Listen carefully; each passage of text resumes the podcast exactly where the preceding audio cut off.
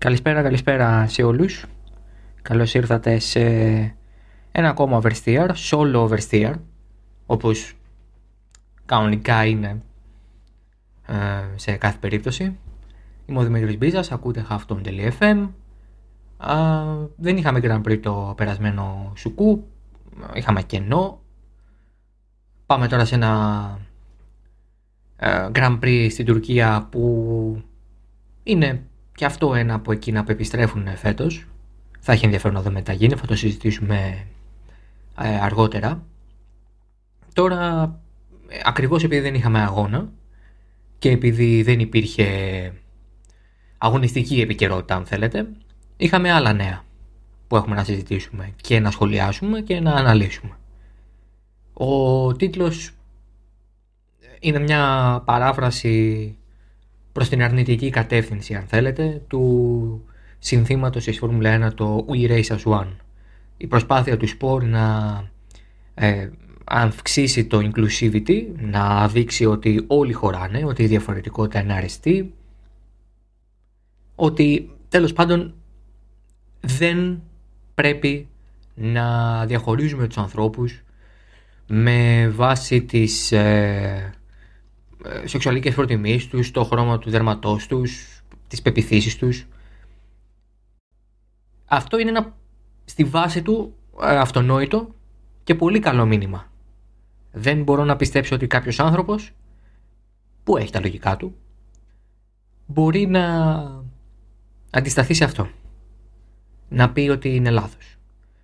Οι συζητήσεις που έχουν γίνει για το αν είναι σωστό ένα σπορ κτλ. κτλ να μιλάει για αυτά τα θέματα είναι ανεδαφικές. Τα έχω συζητήσει, τα έχω σκεφτεί, τα έχω αναλύσει ε, και τα έχουμε γράψει και πάρα πολλοί συνάδελφοι τα έχουν σκεφτεί και τα έχουν εκφράσει σε άλλα επεισόδια, σε άλλα κείμενα, εκεί που γράφουμε, εκεί που δουλεύουμε. Πέρα από αυτό όμως, πέρα από αυτό όμως, το ίδιο το σπορ φαίνεται λίγο να καταπατά, όχι λίγο, να καταπατά, χωρίς λίγο ή πολύ, το ίδιο του το μήνυμα ότι θα έτρεχε η Φόρμουλα 1 σε Σαουδική Αραβία ήταν σαφές από πέρυσι. Η Γκιντιγιά αυτή τη στιγμή είναι έρημος, αλλά είναι μια έρημος ε, που έχει μπουλντόζες και γερανούς και expats που δουλεύουν για μισθούς πείνας και σκοτώνονται στα εργοτάξια για να γίνει ένα theme park πόλη που θα έχει και μια πίστα Φόρμουλα 1 το Project Vision 2030 που είναι στην ουσία το πρόγραμμα της Σαουδικής Αραβίας το οποίο έχει μεληθεί ο διάδοχος Μοχάμαντ Μπιν Σαλμάν ο MBS όπως τον λένε τα δυτικά μίντια για την ε, δυτικοποίηση αν θέλετε της, ε, του βασιλείου της Αραβίας. Περιέχει και την αθλητική του αν θέλετε, επέκταση, την αθλητική επέκταση της χώρας, η οποία ήδη φιλοξενεί αγώνα Φόρμουλα E και πλέον θα φιλοξενεί και αγώνα Φόρμουλα 1. Η, η Τζέντα είναι μια παραθαλάσσια πόλη στην, ε, στις όχθες, στην ακτή μάλλον της ε, Ρυθράς θάλασσας, ε, σε αυτό το έτσι πολύ στενό πέρασμα ε, που απέναντι βρίσκει κανείς στην ε, Αίγυπτο και σε αυτήν την πόλη θα γίνει η αρχή με έναν εκτορινό αγώνα σε σιρκούι πόλης από αυτά που η Φόρμουλα 1 πλέον επισκέπτεται σε οριδών. Μετά θα πάνε στην Κιντιγιά. Το project λοιπόν αυτό που έχει ανακοινωθεί από το 19 το έχουν επισκεφθεί πάρα πολύ υψηλά ιστάμενοι άνθρωποι του σπορ, δημοσιογράφοι, έχει γίνει μια κάλυψη δεν είναι φυσικά ακόμα έτοιμο, δεν είναι πρόκειτο να είναι έτοιμο το 2021, ακόμα και χωρίς κορονοϊό. Ε, το πλάνο ήταν για μετά το 22, 23 ενδεχομένως. Άρα η Τζέντα θα έχει έναν ή δύο χρόνια, μάλλον έναν ή δύο χρόνους, μάλλον ένα χρόνο, πιθανότατα, για να είναι το σπίτι του Grand Prix Σαουδικής Αραβίας. Η Σαουδική Αραβία όλοι γνωρίζουμε ότι είναι ένα θεοκρατικό κράτος, ένα βασίλειο το οποίο συγκεντρώνει απολυταρχικά όλες τις εξουσίες στο πρόσωπό του. Ο διάδοχος Μοχάμετ Μπιν Σαλμάν ένας τριαντάρης εκφράζει αν θέλετε την, όπως είπα και πριν δυτικοποίηση του κράτους αλλά στην πραγματικότητα μιλάμε για το ίδιο κράτος που δολοφόνησε τον Κασόγκη τον ε, Σαουδάραβα δημοσιογράφο στην Κωνσταντινούπολη στο προξενείο της Σαουδικής Αραβίας ε, μιλάμε για το ίδιο κράτος που προσπαθεί με αν θέλετε καθαρά ε, οπορτουνιστικές διατάξεις να μας δείξει ότι γίνεται δυτικό. Για παράδειγμα το 17 επέτρεψε στις γυναίκες να οδηγούν μόνες τους, να οδηγούν εκείνες τα αυτοκίνητά τους, κάτι το οποίο δεν επιτρεπόταν και θεωρήθηκε μεγάλη ε, πρόοδος αν θέλετε στα της χώρας. Εγώ θα το δω ως μια, ε, έναν πρόδρομο αν θέλετε της προσπάθειας της ε, Αραβίας, της Σαουδικής Αραβίας να μπει στο motorsport και να δείξει ότι τέλος πάντων επιτρέπεται όλο αυτό.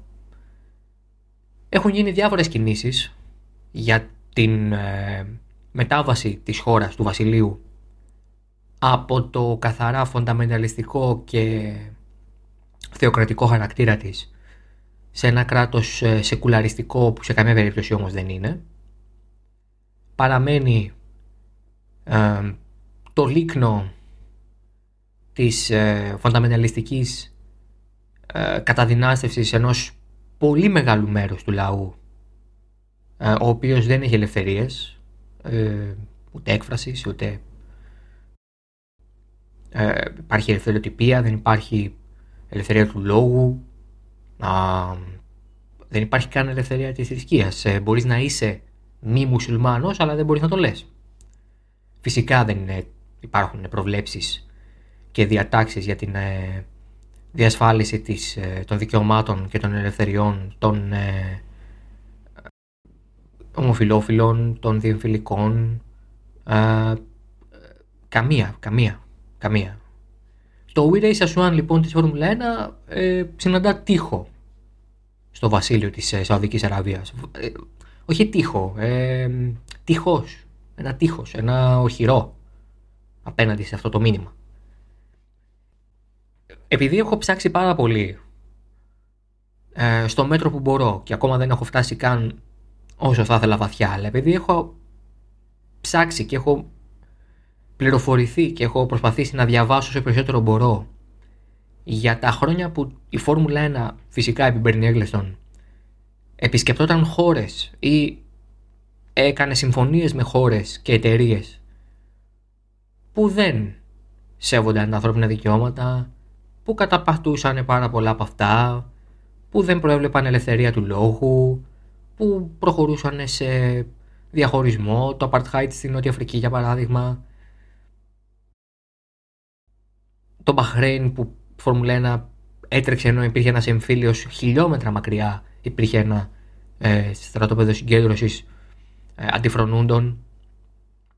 Επειδή λοιπόν η Φόρμουλα 1 έχει αυτή την ιστορία, να μην ενδιαφέρεται για το τι συμβαίνει στις χώρες που επισκέπτεται ε, έχοντας ένα bubble πριν αυτό γίνει cool αν θέλετε με τον κορονοϊό έχω δει πως το δικαιολογούσαν αυτοί οι άνθρωποι τότε οι άνθρωποι που είχαν τα ενία τους σπορ μεταξύ αυτών ο Έκλεστον, ο Μόσλεϊ ως πρόεδρος της ε, Ομοσπονδίας, Παγκόσμιας Ομοσπονδίας Αυτοκινήτου και μπορώ να σας πω ότι αυτά που διαβάζω τώρα από ανθρώπους της Φόρμουλα 1 θυμίζουν πάρα πολύ τα τότε και αυτό είναι λυπηρό.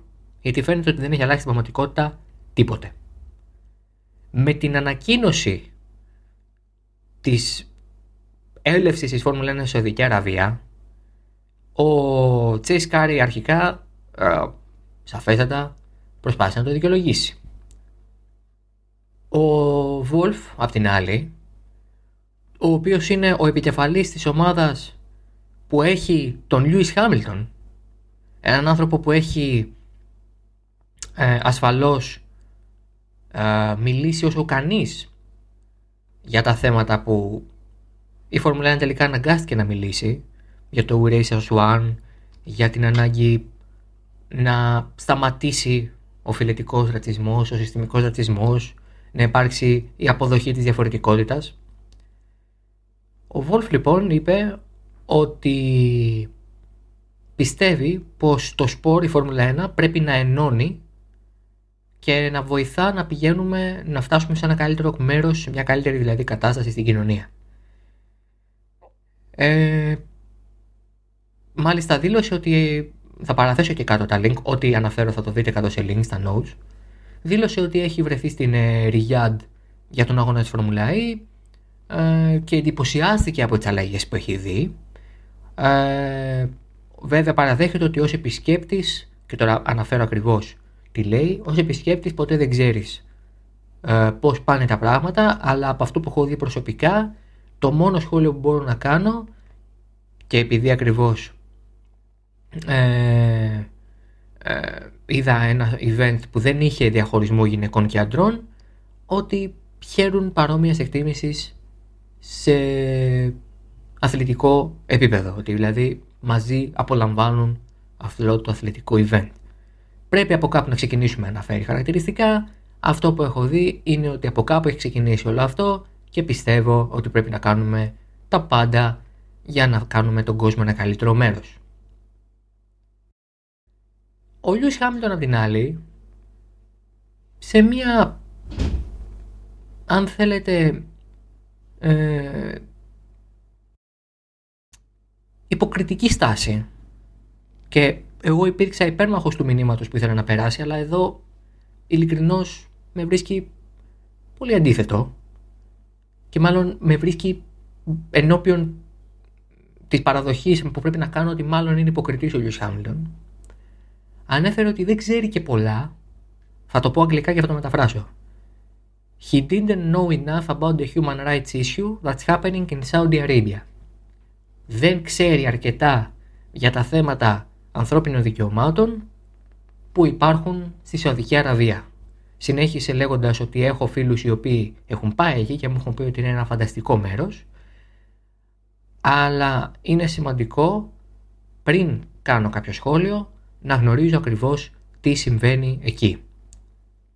Λοιπόν, αν ένας άνθρωπος που διατείνεται και εγώ θα του δώσω τον benefit of the doubt ότι γνωρίζει τι γίνεται σε όλο τον κόσμο. Όταν όμως γυρνάει και λέει δεν ξέρει τι γίνεται στη Σαουδική Αραβία, μια χώρα που επί πολλά χρόνια υπήρξε και συνεχίζει να υπάρχει ένα από τα παραδείγματα καταπάτησης ανθρωπίνων δικαιωμάτων, καταλαβαίνω ότι αυτός ο άνθρωπος δεν είναι σε θέση ούτε αυτός τελικά να πάει κόντρα σε αυτό το άθλημα και στις επιλογές που κάνει. Όλο το We Race As One είναι ένας πύργος από τροπουλόχαρτα. Ούτε τα βασικά δεν μπορεί να κάνει αυτό το σπορ. Στο ίδιο του το μήνυμα. Κατηγόρησα προσωπικά και πολλοί άλλοι τη ΦΙΑ για την υποκριτική της στάση και την σε ευθύ αντιπαράθεση στάση στο θέμα του Χάμιλτον όταν έβαλε το t-shirt που έλεγε Justice for Breonna Taylor αναφερόμενος στη δολοφονία της Breonna Taylor από αστυνομικούς στην Αμερική πριν από κάποιους μήνες. Ήμουνα από αυτούς τους ανθρώπους που λέγανε ότι δεν γίνεται η Φόρμουλα να έχει ένα μήνυμα το Erasmus Man και η FIA να έχει το τελείως αντίθετο. Αλλά τώρα φαίνεται ότι και η FIA και η Φόρμουλα 1, συγγνώμη, μάλλον αυτό το μήνυμα που έχει ούτε η ίδια δεν είναι διατεθειμένη να το υπερασπιστεί. Δεν αντιλέγω στο γεγονός ότι το, ο αθλητισμός ενώνει. Ο αθλητισμός ενώνει. Ο αθλητισμός έχει τη δυνατότητα να περάσει μηνύματα, πολιτικά μηνύματα πολλές φορές, σε πείσμα όλων αυτών που λένε ότι αθλητισμός και πολιτική δεν κολλάνε μαζί, κολλάνε και παρακολλάνε και συνάδουν απόλυτα και σε, και στην, σε όλη τη διάρκεια της, της ανθρώπινης ιστορίας από την εποχή που άρχισε ο αθλητισμός να γίνεται mainstream ο αθλητισμός και η πολιτική πάνε χέρι-χέρι είτε το θέλετε είτε όχι κλείνει παρένθεση αλλά δεν μπορώ να πιστέψω ότι η Φόρμουλα 1 πηγαίνοντας σε Σαουδική Αραβία κάνει κάτι άλλο πέρα από το να νομιμοποιεί ένα κράτος που μόνο σε επιφανειακό επίπεδο προσπαθεί να εκδημοκρατιστεί και να δυτικοποιηθεί αν θέλετε. Δεν λέω ότι η δυτική κουλτούρα είναι ανώτερη. Οι Σαουδάραβες πάντως προσπαθούν να γίνουν μια δυτική κουλτούρα. Ή αν θέλετε για να το πω πιο σωστά, σε επιφανειακό επίπεδο προσπαθούν να δείξουν ότι προσπαθούν να γίνουν μια δυτική κουλτούρα, να αγκαλιάσουν, να ενστερνιστούν, να υιοθετήσουν δυτικές στάσεις και θέσεις απέναντι σε θέματα όπως τα δικαιώματα του ανθρώπου. Άρα λοιπόν, πού βρίσκεται η Φόρμουλα 1? Σε ένα σημείο που λέει ότι είμαστε μαζί με όλους, τρέχουμε σαν ένα, we race as one, αλλά απ' την άλλη πάμε και σε Σαουδική Αραβία. Και από όλα τα σχόλια, αυτό που μου κάνει την πιο μεγάλη εντύπωση είναι του Χόρνερ, ο οποίος λέει ότι δεν είμαστε μια πολιτική οργάνωση, το σπορ δεν πρέπει να είναι ποτέ πολιτικό. Ή δεν πρέπει να φαίνεται ότι είναι πολιτικό. Ναι. Αλλά στο ίδιο το σπορ συνυπάρχει μαζί με τον κάθε Χόρνερ και τον κάθε Βόλφ και ο Χάμιλτον. Αν το σπορ εξ αρχής, και αυτό το λέω με τα λόγου γνώσεως, αν το σπορ εξ αρχής δεν έπαιρνε τη στάση που πήρε με το Erase as One, με το End Racism, με την αποδοχή της διαφορετικότητας, με το μήνυμα κατά των διακρίσεων και έμενε αμέτωχο, η επιλογή να τρέξει Σαουδική Αραβία θα έμοιαζε πολύ, πολύ, πολύ πιο λογική. Δεν είναι, ούτε θα ήταν τότε. Θα έμοιαζε λογική. Θα έμοιαζε παρόμοιας λογικής με την απόφαση να πάνε να τρέξουν στην Κίνα, στο Παχρέιν, στη Ρωσία, στο Αζερβαϊτζάν, σε όλες αυτές τις χώρες που τα ανθρώπινα δικαιώματα ή υπάρχουν κατ' επίφαση είτε δεν υπάρχουν καν. Δεν υφίστανται καν. Η Σαουδική Αραβία, σε αυτό το φάσμα αν θέλετε, ανήκει στο δεν υπάρχουν ανθρώπινα δικαιώματα. Ούτε κατ' επίφαση. Πολύ λίγα πράγματα. Οι γυναίκες οδηγούν. Φοβερό. Groundbreaking. Το ζήτημα είναι ότι η Φόρμουλα 1 είναι εμπρός των ευθυνών της. Και όλοι σπέβδουν μετά και την καταδίκαση της απόφασης από την Διεθνή Αμνηστία να δικαιολογήσουν μια πράξη που αντιβα... αντιφάσκει και αντιβαίνει στο νόημα που έχει περάσει το ίδιο το σπόρο από τις 5 Ιουλίου. Αυτά για τη Σαουδική Αραβία. Τα συμπεράσματα δικά σας. Προχωράμε μετά τη Σαουδική Αραβία στο οικονομικό κομμάτι α, του σπορ. Βασικά πριν το οικονομικό πάμε στο κομμάτι που ο Τσέις Κάρι πιστεύει ότι θα μπει η Volkswagen. Όχι δεν το λέει ακριβώς έτσι. Τι συμβαίνει με τους νέους κατασκευαστές; Προφανώς η Φόρμουλα 1 μη έχοντας πλέον α,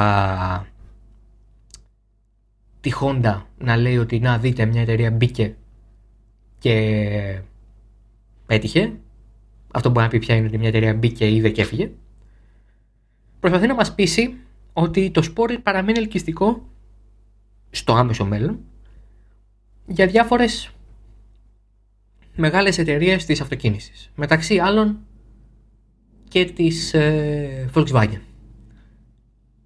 Ο Κάρι βασίζεται στο ότι η Volkswagen έχει ενδιαφέρον, δείχνει ενδιαφέρον, το βασίζει σε κάποια σχόλια που έκανε ο διευθύνων σύμβουλος της εταιρείας το καλοκαίρι. Αυτό που είπε ο Κάρι είναι ότι η Honda έφυγε για λόγους οικονομικούς. Δεν είχε πρόβλημα με το, με, τη, με το ρου του σπορ. Ε, θέλοντας δηλαδή να προβάλλει ότι η Φόρμουλα 1 δεν έχει ζήτημα συσχέτισης ανάμεσα, συσχέτισης, γνώμη, ανάμεσα στην αυτοκίνηση, την επιβατική αυτοκίνηση στο δρόμο και την αγωνιστική δραστηριότητά της και τους κινητήρες που έχει και που επιβάλλει σε όλους να κατασκευάζουν. Ότι δεν υπάρχει δηλαδή κάτι τέτοιο. Αυτό μου φαίνεται λίγο περίεργο υπό την έννοια ότι η ίδια η Honda δεν μίλησε πουθενά για οικονομικό πρόβλημα και δεν θα ντρεπόταν κιόλας να το κάνει. Η Honda είπε ξεκάθαρα ότι το ζήτημά της ήταν ζήτημα τεχνολογίας, ζήτημα πορείας σε ό,τι αφορά την αυτοκίνηση και το τι θέλει η ίδια να κάνει στο δικό της μαγαζί, στη Honda. Δεν είπε η FIA η Formula 1 είναι εκτός τόπου και χρόνου. Δεν θα το λέγε ποτέ. Οι Ιάπωνες δεν είναι έτσι. Και οι Ιάπωνες θα μην ήταν θα το λέγανε. Θα έπρεπε να τσακωθούν άσχημα για να γίνει κάτι τέτοιο. Έχει ξαναλέω σε τέτοιο επίπεδο αυτά τα πράγματα δεν γίνονται. Ούτε λέγονται. Λέγεται όμως αν έχει θέμα οικονομικό. Δεν αμφιβάλλω ότι η Honda Όπως και όλες οι βιομηχανίες αυτοκινήτου με τον κορονοϊό επλήγησαν οικονομικά. Αυτό είναι δεδομένο. Άλλες περισσότερο, άλλες λιγότερο. Πολλές από αυτές αναγκάστηκαν να βάλουν σε αναστολή πάρα πολλούς εργαζόμενους. Το δεύτερο lockdown που πλέον έχει επιβληθεί σχεδόν σε όλη την Ευρώπη παίζει το ρόλο του στην ακόμα μεγαλύτερη επίπτωση στα οικονομικά κάθε εταιρεία, αλλά στο τέλος της ημέρας η Honda δεν είπε κάτι τέτοιο. Δεν το προέβαλε ως την πρωταρχική της αιτιολογία για να πει γιατί αποχώρησε τελικά από τη Φόρμουλα 1, γιατί αποχωρεί με το τέλος του 2021. Υπό αυτό το spectrum, υπό αυτό το πρίσμα, η πρόταση του Κάρι ότι η Honda φεύγει κυρίως λόγω οικονομικών ζητημάτων στο ιστορικό της είναι ένας τρόπος του Κάρι να δικαιολογήσει ότι η FIA και η Φόρμουλα 1 έχουν κάνει πατατιές, να το πω απλά, στο θέμα των κινητήρων. Και το ότι ο Herbert Diss, ο επικεφαλής του VW Group, είχε πει ότι η FIA, η Φόρμουλα 1 κάνει καλό που πάει στα συνθετικά καύσιμα και ότι προσπαθεί να γίνει neutral carbon και ότι δεν θα εκπέμπει περισσότερο διοξείδιο του άνθρακα δηλαδή από αυτό που υπάρχει ήδη στην ατμόσφαιρα, τέτοια πράγματα. Ε, ο Κάρι το εκφράζει ως μια πρόταση που δεν θα μπορούσε να είναι πιο θετική. That couldn't have been more positive. Είπε ο Κάρι, ο απερχόμενος CEO της Φόρμουλα 1, ο Στέφανο Ντομενικάλι αναλαμβάνει πρώτη πρώτου του 2021. Θα μας επιτρέψετε κύριε Κάρι να διαφωνήσουμε. Η Φόρμουλα 1 δείχνει να είναι ένα σπορ που συνεχίζει να είναι για τους πολύ λίγους. Τα 200 εκατομμύρια που θα αναγκαστεί οποιαδήποτε εταιρεία μπει στο σπορ να πληρώσει είναι απαγορευτικά για έναν ιδιώτη. Πρέπει να μπει οπωσδήποτε μια εταιρεία τύπου Volkswagen Group με Audi, Lamborghini, Porsche ή οτιδήποτε. Παραμένει ένα σπορ το οποίο δεν προσελκύει άλλους OEMs. Δεν μπορεί να μπει μια Cosworth, να φτιάξει ένα κινητήρα να τον πουλήσει σε μια εταιρεία. Και δυστυχώς για την Φόρμουλα 1 αυτή ήταν η ραχοκοκαλιά της για πάρα πολλά χρόνια. Και δεν μιλάω για τις Μαρούσια και τις HRT αυτού του κόσμου, έτσι. Αυτές ήταν καταδικασμένες να αποτύχουν από την αρχή. Μιλάω για τη Τζόρνταν, για τη Μινάρντι. Η Μακλάρεν γεννήθηκε έτσι. Η Williams γεννήθηκε έτσι. Το σπορ ζει από τους ιδιώτες του σε πολύ μεγάλο βαθμό. Ο καλύτερος ιδιώτης αυτή τη στιγμή είναι η Haas. Και είναι η τελευταία ομάδα φέτος δεν είναι καλό για το σπορ το ότι προβάλλει αυτήν την εικόνα. Γιατί ακόμα και η Red Bull, ενώ δεν είναι αυτοκίνητο βιομηχανία, στην πραγματικότητα αυτή τη σχέση έχει με όποιον, συνεργά... με όποιον συνεργάζεται. Και είναι μια εταιρεία με πακτολό χρημάτων που δεν έχει επηρεαστεί σχεδόν καθόλου από τον κορονοϊό. Επομένως, η Φόρμουλα 1 προσπαθεί να μας δείξει ότι όλα καλώς καμωμένα Όπως και με τη Σαουδική Αραβία προηγουμένως, αλλά στην πραγματικότητα η κατάσταση απέχει από, την... από αυτά που λένε. Η πραγματικότητα απέχει από αυτά που λένε. Και αυτό παραφαίνεται αρκετά και από το γεγονός ότι για ακόμα μία φορά, για το τρίτο τετράμινο του 2020, του 2020 η Φόρμουλα 1 καταγράφει ε, απώλειες οικονομικές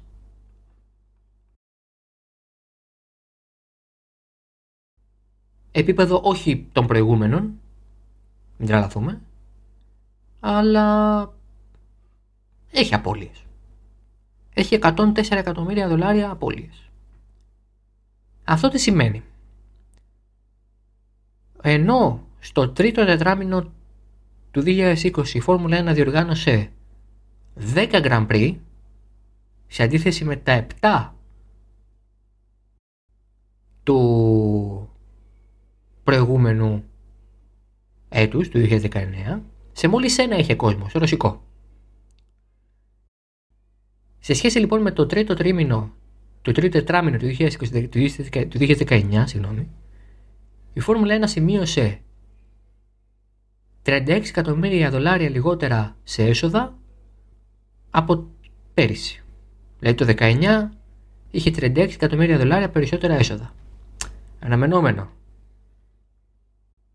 Ε, στο επίσημο report που εξέδωσε η Liberty Media σχετικά με τα οικονομικά στοιχεία της ε, Formula One Management στην πραγματικότητα, της Formula 1 σε πιο απλή γλώσσα, τα έσοδα από τα τηλεοπτικά, τα διαφημιστικά και τα διάφορα, τις διάφορες συμφωνίες χορηγιών αυξήθηκαν σε σχέση με πέρυσι λόγω των τριών παραπάνω Grand Prix αλλά στην πραγματικότητα ήταν λιγότερα από αυτά που θα, θα μπορούσαν να είναι και από αυτά που είχαν συμφωνηθεί ε, με βάση τα συμβόλαια που είχαν υπογραφεί. Αυτό σημαίνει ότι ναι μεν το σπορ έκανε τρεις παραπάνω αγώνες, άρα θα πρέπει να πάρει περισσότερα λεφτά. Στην πραγματικότητα πήρε λιγότερα γιατί με όλους τους. Με, όλους τους, ε, με όλες τις μεριές, τις συμβαλόμενες μεριές με τις οποίες έχει συνάψει οικονομικές συμφωνίες έπρεπε να κάνει εκτόσεις για να είναι βιώσιμες και για αυτές να συνεχίσουν να προβάλλουν, να προβάλλονται και να χορηγούν το σπορ. Ε, Αυτές, όπως αναφέρει το report, είναι αλλαγές που γίνονται μόνο μια φορά, δηλαδή γίνανε φέτος κατ' εξαίρεση λόγω του κορονοϊού.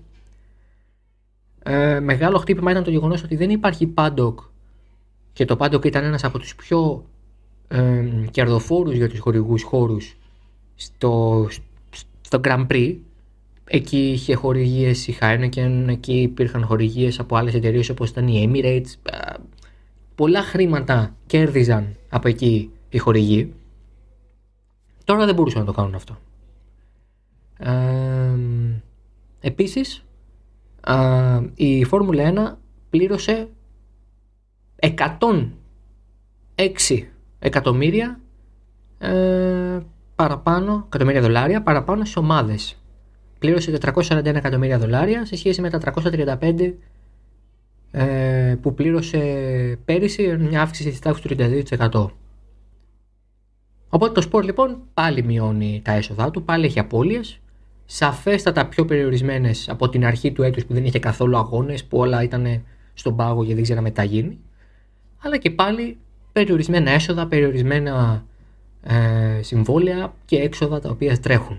Παρ' όλα αυτά η Liberty, ενώ είναι μια εταιρεία η οποία διοργανώνει events και σε μια περίοδο κορονοϊού δεν διοργανώνει events, συνεχίζει να έχει και καλή μετοχή και καλή ρευστότητα έτοιμη να παράσχει βοήθεια στη Φόρμουλα 1.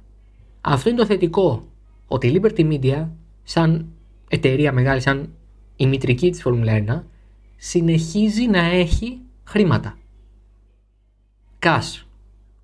Και πολύ καλή μετοχή. Πολύ καλή μετοχή. Και η μετοχή της Φόρμουλα 1 μετά την σαφέστατη κάθοδο που σημείωσε στην αρχή της χρονιάς έχει ανέβει πάρα πολύ. Τώρα. Έχει ανέβει πάρα πολύ σε σχέση με τότε. Δεν είναι στα επίπεδα που έχει φτάσει σε παλιότερα χρόνια, αλλά είναι πολύ ψηλά. Αυτό φαίνεται ότι απορρέει από το γεγονός ότι η Φόρμουλα 1 κατάφερε να κάνει αγώνες, δεν έχει διακοπή, συνεχίζει να κάνει το πρωτάθλημά της, θα το ολοκληρώσει με παραπάνω από 15 αγώνες που ήταν το όριο για να αποδοθούν τα τηλεοπτικά χρήματα, τα δικαιώματα, μάλλον τα τηλεοπτικά δικαιώματα, τα χρήματα στο σπορ και σε ομάδες κατά συνέπεια. Αυτό είναι πολύ σημαντικό είναι ίσως και το μοναδικό θετικό του σπορ φέτος. Κάπου εδώ. Θα τα ξαναπούμε την επόμενη εβδομάδα, σαφέστατα, μετά το τουρκικό Grand Prix. Α, μια και είπα ότι πριν θα πω για το τουρκικό Grand Prix. Τουρκικό Grand Prix λοιπόν, Istanbul Park. Θα διαβάσετε στο σελοχή.gr περισσότερα με το preview που θα ανέβει μες τι επόμενες μέρες. Πάντως είναι μια πίστα που για όποιον τη θυμάται είναι εξαιρετική, είναι από τις καλύτερες πίστες που έχει φτιάξει ο Χέρμαν Τίλκε.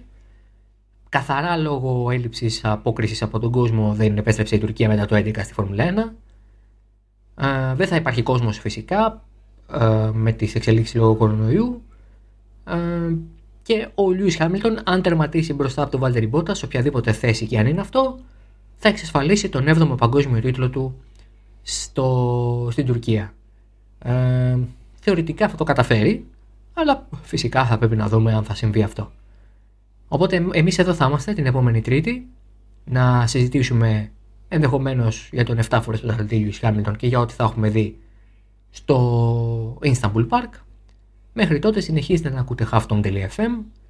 Το Oversteer καθώς και όλα τα podcast του Hafton.fm θα τα βρίσκετε σε Spotify, Google Podcasts, Apple Podcasts σε όποια πλατφόρμα επιλέγετε για να ακούσετε τις εκπομπές και φυσικά με μια εγγραφή δεν θα χάσετε και καμία καινούρια εκπομπή, κανένα καινούριο επεισόδιο. Αυτά. Εμείς θα ξαναπούμε λοιπόν την επόμενη εβδομάδα. Μέχρι τότε, καλή συνέχεια και προσοχή τώρα με τον κορονοϊό και καλή υπομονή σε όλους α, με, την, με το νέο lockdown. Γεια σας.